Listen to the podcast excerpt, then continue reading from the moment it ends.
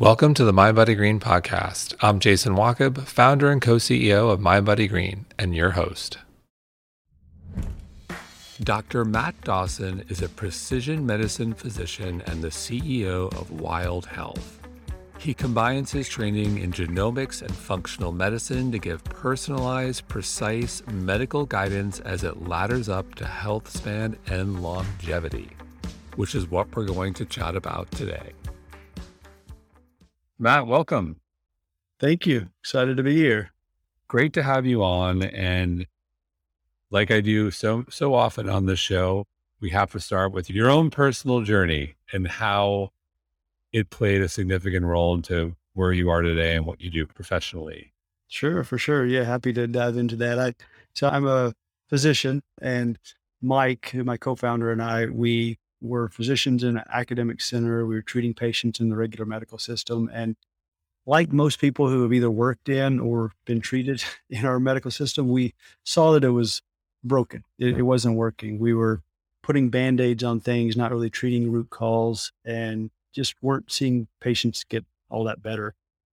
While we were doing that and we're kind of frustrated, we also saw though a lot of science coming out around precision medicine and genomics and personalized medicine. And there's been a lot of talk for the last decade on that, but we started seeing a lot of evidence and studies that actually maybe we could start doing this now, delivering personalized medicine. And so being curious, we dove in, we sequenced our own DNA, we really kind of dug into the science. And around that time, Mike uh, had a kind of a difficult medical issue that came up. He found out his lipids, his cholesterol was through the roof, like really dangerous levels.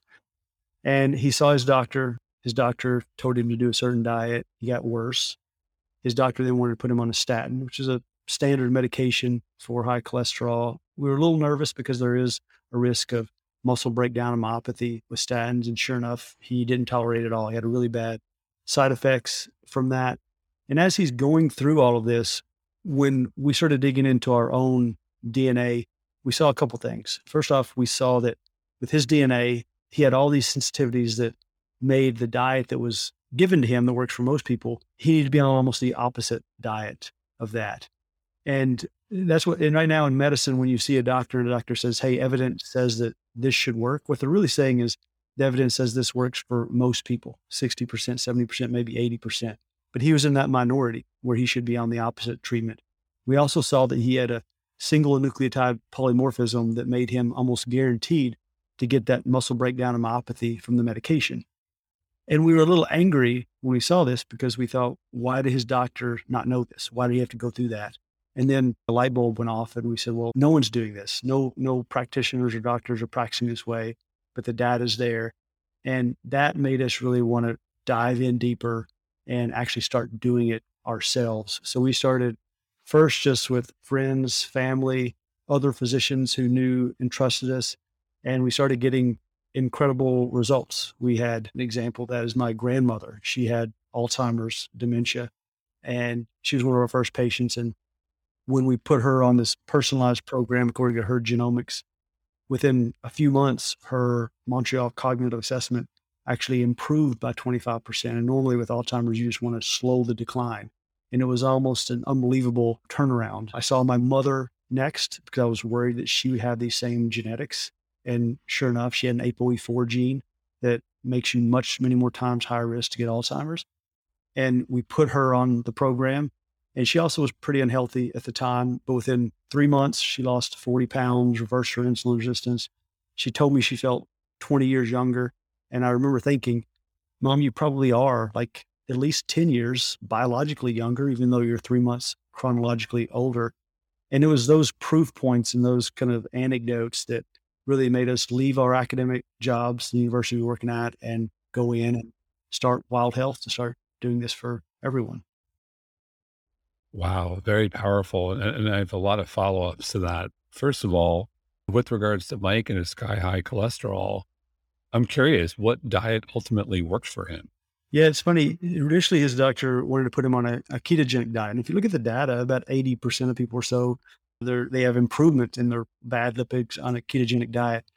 When we looked at my genes and his genes, he has all these specific PPAR alpha, PPAR gamma, FTO SNPs that make him really sensitive to saturated fats, which a ketogenic diet is high in. Whereas my genetics, I don't have any of those. So he and I, like I do really well on a ketogenic and kind of very animal heavy diet, and he's almost vegan.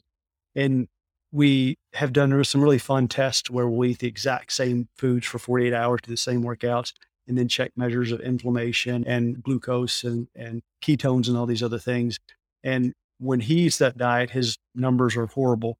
And when I eat them, they're great. And that was kind of the aha moment to us. We were like, you know, I I always hated talking about nutrition because it almost seems like you're talking about religion to people. Like they're convinced their diet is the best. And what I realize is people are so convinced and have religious views almost of nutrition because they've tried all these diets, they found one that works for them, and they assume because I'm a human, you're a human, you should eat the same thing.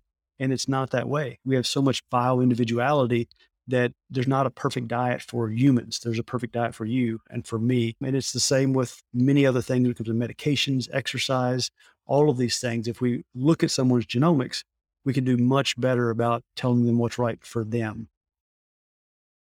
Amen. I think you nailed it. I think eh, that's what's so exciting exciting about the future of precision medicine.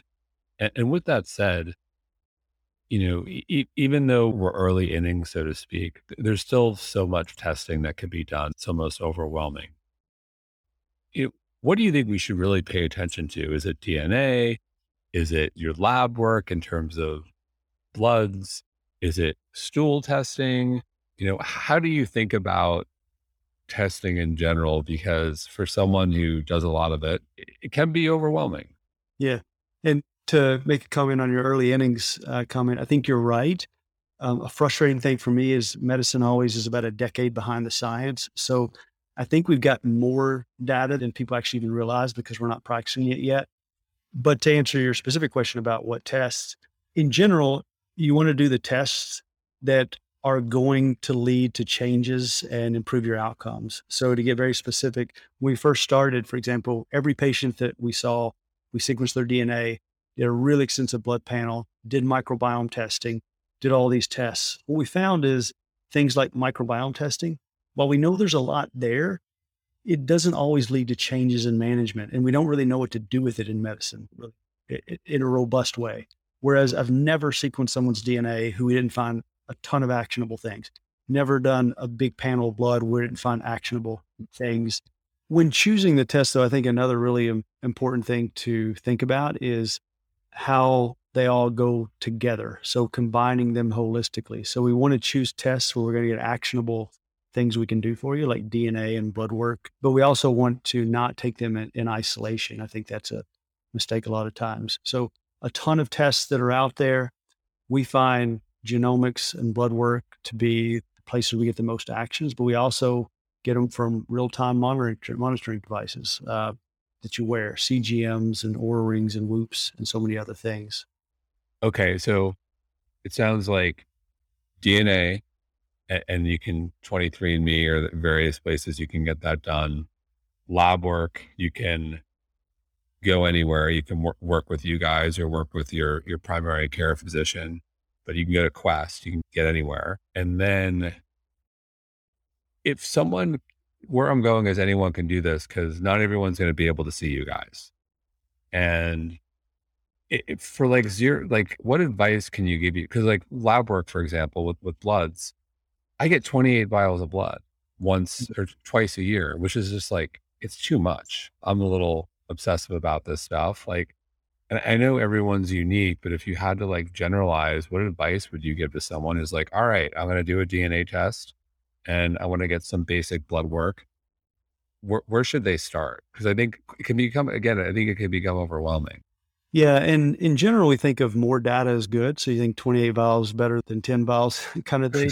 and, and, frequently it is like we wanted this data, but I, tests are really only as useful as the person interpreting them and your understanding of how to apply it to your life. So I see people get this wrong quite a bit. First off, no test is perfect. There's sensitivity, specificity, likelihood ratios. You have to know how to apply it.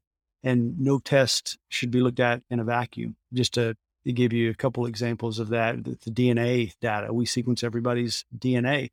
But if you take that in isolation, you could actually cause more harm than good. The example I gave of my mother an ApoE4 gene.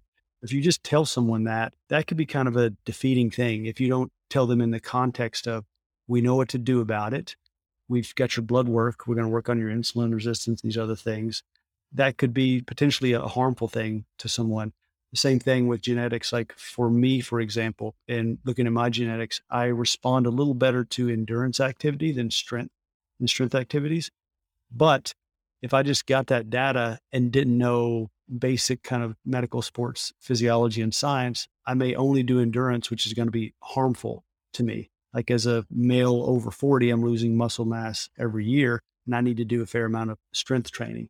Same thing with vitamin D. So if we get someone's genomics and they have a VDR SNP, that means they may be more likely to need vitamin D. But we also need to know what is their vitamin D level and are they in Florida or Alaska as far as their sun exposure.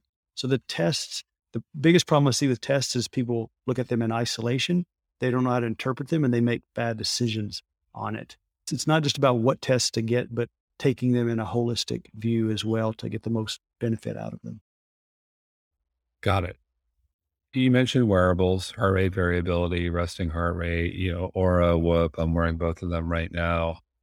How do you think about those devices specifically and how we should look at those metrics and hopefully be able to glean some actionable insights so we can do something about them. And then also, how do you think about accuracy? Because I've heard various things about accuracy for for wearables.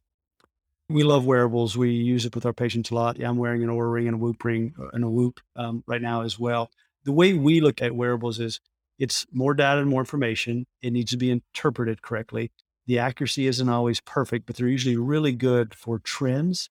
And they're also really good for helping us to do kind of N of one experiments. So, for example, with your Oura ring, if we were seeing you, we're talking about optimizing your sleep because of how critically important it is. And you may see on podcasts a hundred different things to do to optimize your sleep.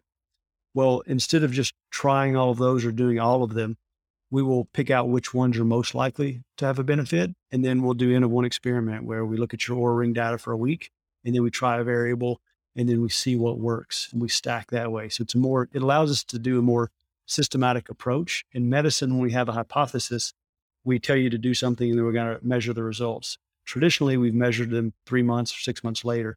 We can measure much more quickly and iterate more quickly with the wearables as well. And it also teaches you an incredible amount about yourself. So, CGM, for example, a lot of our patients wear CGMs.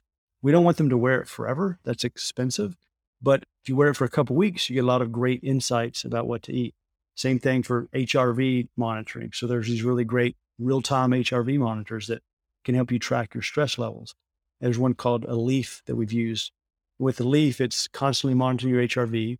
When your HRV dips below a certain level, it alerts you on your phone and it tells you how to bring it up. It tells you how to breathe, exactly your, your inhale, your exhale, and you can watch your HRV come up. So what this does is it trains you first off to be able to recognize when you're stressed and your HRV drops. You may notice over a week that when you feel a fluttering in your stomach, that's your HRV dropping. So you could recognize it later without the device. You may also learn that doing emails causes your HRV to plummet, or certain people walk in the room and your HRV plummets. So it teaches you a lot about what stresses you out, what you can do about it. And then once you have those skills, then you don't necessarily need to wear the wearable anymore, but it gives you an incredible amount of information about yourself. That's fascinating. So let's stay on HRV and resting heart rate for a moment. I think directionally, we all we all would like we all would like our HRV to be high and our resting heart rate to be low. And so, with that said, in working with your patients, are there some, what, what have you seen? Like, are there some commonalities that certain practices tend to raise HRV? Other practices tend to lower heart rate. What have you seen? Yeah, for sure. And it's things that aren't going to be groundbreaking. So, resting heart rate, obviously, just the more fit you are, that's the biggest thing. It's going to lead to lower resting heart rate. HRV, the interventions we've seen that have the positive impact over time. And we've measured this with our, our patients. We see a substantial increase in HRV over six months. But things like optimizing your sleep, decreasing eating a lot of food late at night, alcohol tends to just crush your HRV and your resting heart rate. Breath work and mindfulness practices have a big impact on HRV over time. And a really interesting one we've just noted is like when people are living more incongruity with what they feel like their life purpose is and just have kind of less stress from that. We've seen people kind of leave a job that didn't fit them to do something more what they're called to do and their HRV goes up a lot as well. So you, you just learn a lot about yourself, the small things like alcohol and eating late versus the big things like just living your life, how you're meant to live. Yeah, it, it's it's fascinating. You, know, you mentioned the what impacts HRV, and what I found is exactly what you said. Alcohol lowers it, and what and having alcohol, if you're going to have alcohol, having it earlier in the day is better than late in the day. Also, meal timing and size of meal. Big meal late at you know dinner crushes it. Big meal lunch not so bad. And then I've also found when I'm truly away from work, like on mm-hmm. vacation, when the sun is out, wearing my shorts on the beach, my HRV goes through the roof in a good way, like sky high. So you're definitely speaking to me. In terms of, look, I think there's, as we think about health span, lifespan, how much do you think you know, there's biohacking, you know, what we're talking about, there's the testing, there's the wearables, and then there's you know, lifestyle, which we both just touched on. You said, you know, being more in, incongruent with one's pur- purpose. And so, how do you think about, you know, there's the science and the magic. How, how do you think about the magic piece of this? Purpose, connection, being in a, a real, meaningful, loving relationship. How do you think about that? And are we going to be able to measure that someday? Yeah. Well, you hit the nail on the head when you talked about measuring it. Like, those things are massive. The reason I think that we haven't focused on them more in medicine is because they're harder to measure. But we're starting to be able to measure it a little bit, just like we just talked about your HRV when you're living your purpose or you're with loved ones versus when you're um, doing something that maybe you're just doing because it's your job or for some other reason. So I think those things are extremely important. We're starting to be able to measure them. There's starting to be actually a lot more data on them as well. I mean, things like being in nature. We all know that it's incredibly important. It's hard to measure, but we are measuring it. There's a really cool study where they had patients had gallbladder surgery and they randomized them to be able to look at trees out their window in the hospital or no window and no nature. Ones that could see trees actually got out of the hospital and recovered more quickly. So there's starting to be some studies and data around how important connection and things like that are. Social connection and being lo- being lonely has a higher mortality risk than smoking. So we're starting to see data on it. I think we all know it's important. I think it's um, incredibly important. Mindfulness, community, things like that. We stress with our patients. If you think about testing today, you've got the the known knowns, things we know that are certain. You know, your DNA is your DNA. And then you've got your known unknowns, where you could say, for example, stool testing is really interesting, but you know, it's not really accurate right now. And then you've got the unknowns, the unknown unknowns, the things that you say you didn't even know you didn't know. And so, how do you think about those buckets, if you will, in terms of where we are with testing? Like, what are the known knowns? What are the things we know for sure? What are the things we know we don't know or we're unclear about. And then the unknown unknowns is kind of a hard one to answer, but I'll see if you, you unknown unknowns come to mind. Yeah. Yeah. By definition, I guess the unknown unknowns I'm going to have a hard time talking about. But there are, I think the known knowns are, are things like uh, hemoglobin A1C. Most people know uh, what their glucose and maybe A1C is. And we know that by decreasing that, we're going to have a positive impact on longevity and your health overall. There's also a lot of known unknowns that I think people realize and hear about. For example, the ApoE4 that I mentioned. Not most people don't know their genomics, but we know that it's important. So I think we moving a lot of the known unknowns to the known knowns is a really critical step. And that's what testing does for us. By testing genomics, we actually find out all those things you didn't know before. And now we know we can do something about them. The unknown unknowns, I think, is by far the biggest bucket. We have to believe that because we're just the pace that we're learning things and the knowledge base is accelerating is tremendous. So I think right now, today, we know more than we ever did. But I think five years from now, we're going to be embarrassed how little we knew about genomics and especially the microbiome. That's the place where it's almost like the the bottom of the ocean. Like we know there's really cool stuff down there, but we don't know what it is. We don't know what to do with it. And soon enough, I think that'll move also to the known unknowns, and then we'll test it, and then it'll be a known known. So the exciting thing to me is that we're moving in the right direction when it comes to those three, and we're, we're learning more and more every day. You mentioned H hemoglobin A1C as being important in terms of longevity.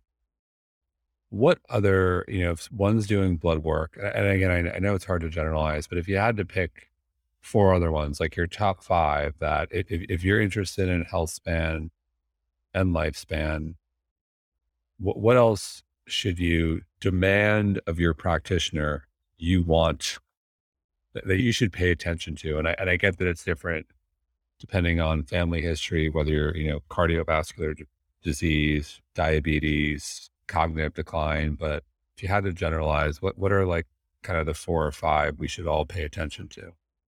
Yeah. And I use hemoglobin A1C just as a proxy for metabolic health in general. And also, that's one we've had in our patients who have diabetes, we see about a 30% reduction in A1C because we really focus on that metabolic health. So metabolic health in general, so your your fasting insulin, A1C is a is not a great marker, but it's an easy one to measure. But a fasting insulin and also kind of just your glucose tolerance uh, is important. If I had to like say what is the most important, I think a general framework for that would be to think what are the things most likely to kill us as Americans, and it's going to be cardiovascular disease, cancer, and dementia. So if I think about those three big buckets, what are the things that affects all of those? and it's metabolic health. So the insulin, the A1C, your your insulin sensitivity, and then it's going to be inflammation. We've you've probably heard the term inflammaging. We say that because inflammation drives kind of all those processes: cardiovascular disease, the dementia, and the cancer. So inflammation, the metabolic health, and then just cardiovascular health in general. Some of the like ApoB, cholesterol is a big is a hot topic as far as like how important it is, but having really high ApoB or LDLP are going to be negative and going to put you at a higher risk. So those are some of the the blood tests, and then I have to just throw in there the genomics. I think genomics are incredibly important to identify the risk factors because if eh, you have someone like my mother who has ApoE4, we're going to focus differently for her than we would if, if she didn't have that. We're really going to press on those things that are reducing her dementia risk. So I think genomics, um, metabolic health, I think if we can get those nailed down, we're going to get a lot of benefit. In terms of, I just want to get specific on a couple of the ones you called out. So hemoglobin A1C, ideally, where would someone want that level to be? Yeah, so we kind of consider perfect and optimal to be right around 5.0. That's a difficult number to get to. And we consider kind of usually six pre diabetic, seven diabetic. There's different cutoffs in general. We want to keep everyone below six for sure. In our patients who start out at nine or greater, those are the patients that we see about a 30% reduction. In our patients in general, we see about a 17% reduction, even when they're pretty healthy. So someone who comes in with an A1C of 5.5 um, a regular physician would say that's great. We think pushing that down a little lower is probably uh, even better. So we like to keep it under 5.5. Kind of our optimal and perfect places would be 5.0, which for some folks it's just nearly impossible to get there. But the lower the better in general. I'm a 4.9. You're making me feel good. Wow. That's amazing. and then you also mentioned ApoB where would you like that to be? Sure. So, uh, in general, we think of a cutoff of uh, less than 90 as good. There are some people who are really aggressive with ApoB and want it to be more in kind of the fifth percentile to 20th percentile. They, they some people feel like you can't push that too low. And so that would be more in the range of like 50. So less than 90, you're in a pretty good spot. Less than 70, you're doing great. And then less than 50, I think in, in general, we would think of as, as pretty optimal and, and close to perfect. Wow. I'm in like the 70s. I got some work to do there. Cognitive decline is so concerning for so many people. And what I've found too is, you know, when I was, I'm 47 in my 20s, wasn't even on a lot of things not part of my radar in my 20s, but cognitive decline was far from from something I was concerned about. Yet, you know, a lot of our people, team members here in their 20s, and they're concerned about it. I think, you know, it, it speaks to the epidemic we have there. Losing one's mind, dementia, Alzheimer's affects so many families. If you look at the trajectory, it's quite alarming. And so, with that said, you know, you mentioned APO, it's, it's APO4E, right? Or APOE4. I always get this one me- messed up. Yeah, it's a great question. So it's ApoE, and then you can have, you can be a two, three, or a four. So a two gives you an four. advantage, four puts you at a higher risk. Got it. So the, the ApoE4, and so you shared that powerful story of someone, you know, I think it was your mother, correct? My, my grandmother actually had um, grandmother dementia, and uh, my, my mother has an ApoE4, so she's at much higher risk. So people who have that gene, because lots of people have that gene, and again, without having access to all their blood work, what, what do you recommend? What are the, some of the things we can do if we have that gene to take preventative measures to to kind of do the best job we possibly can to avoid cognitive decline form of Alzheimer's or dementia. There's a lot you can do, and that's the really good news. When I have a patient that has ApoE4 gene now, I tell them, "Hey, I've got great news. Like we have found something out that now we can action on, and it's not bad news to hear that you have it because we know what we can do now. We know we can really delay this onset or, or prevent it. So there's a great book by Dale Bredesen called The End of Alzheimer's. And in it, he talks about all the holes in the roof. So I think he has like 30 something different things you can do. Instead of going over all of those, I would say anyone who's interested, read that book. But if I had to summarize the biggest points, it's going to be the things that you know to do already. So sleep, there's probably absolutely nothing more important than optimizing your sleep if you're at risk of dementia. It makes just a massive difference. Exercise is important for everyone for longevity. It's that much more important for people at risk. When you exercise, especially intensely, you increase BDNF in your brain, which is basically like Miracle-Gro for your brain. And then the other big things I would say is focusing on that metabolic health, like we were just talking about, getting that A1C and your insulin resistance improved, and anything that's going to decrease inflammation. So inflammatory foods in general, like your gluten or other things like that, sugar, eliminating those. So sleep, exercise, it's the things that we all know, but they're that much more important to optimize when it comes to brain health. And in terms of fitness, is it high intensity interval training? Is it some strength training? Is it just getting outside and moving? How do you think about fitness in general, what's required? Yes. So that would be my answer to which of those, because all of those are, are, important. I mean, when we talk about exercise and movement, one of the key components is to keep it varied and be doing different things uh, with your body. The zone two kind of easy stuff is critically important for long term health.